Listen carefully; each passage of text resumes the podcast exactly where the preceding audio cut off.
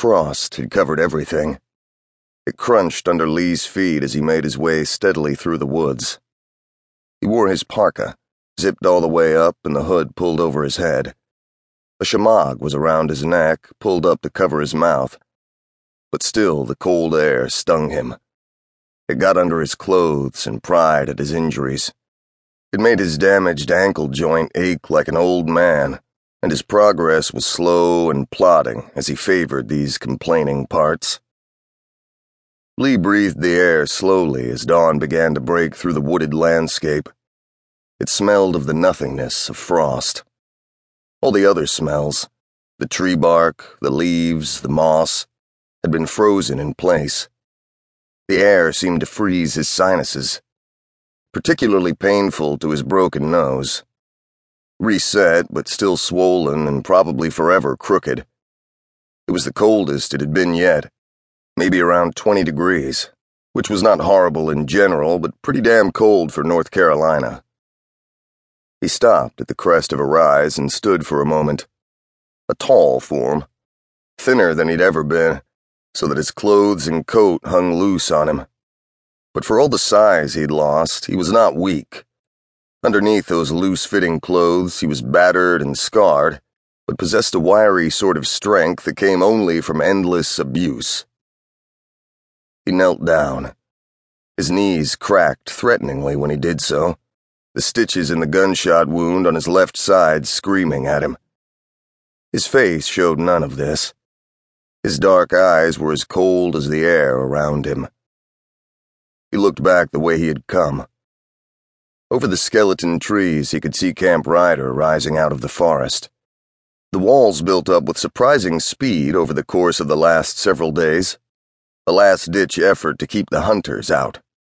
Spikes and barbed wire, like some reverse Supermax prison designed in a third world country, designed to keep things out instead of in. Lee didn't know how long it would last. They hadn't made contact with the hunters since the assault on Camp Ryder, but the threat of them still hung over everything. Worse than the packs. Worse than the hordes. These ones were smarter, faster, stronger.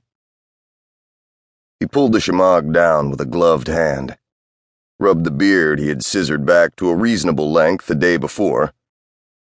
He watched his breath plume out of him, and for a brief moment it obscured his view of Camp Ryder gave him a sense of melancholy that he could not explain, equal measures of regret and responsibility. You cannot be what you once were.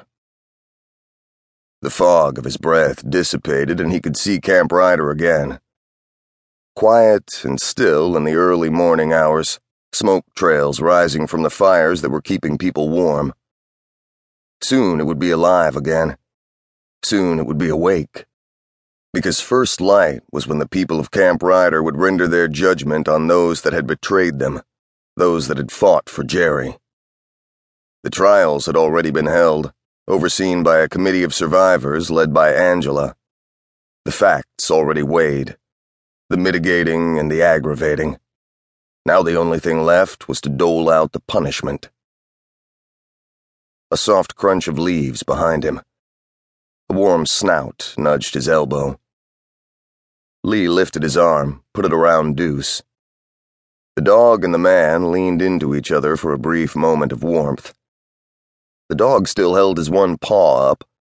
Not broken, it had been decided, but probably sprained. He seemed to be getting more movement back into it and was able to put more weight on it than he had before. But it had never slowed the dog down.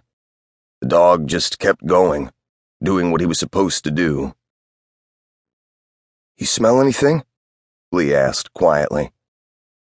The tawny dog looked around as though he understood the question, his pointed ears always erect and alert, scanning like a radar dish, his long, lupine nose constantly working at the air. But Deuce stayed quiet, didn't whine, didn't growl.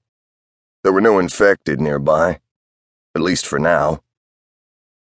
Come on. Lee said as he stood up and began walking again. The dog followed his lead.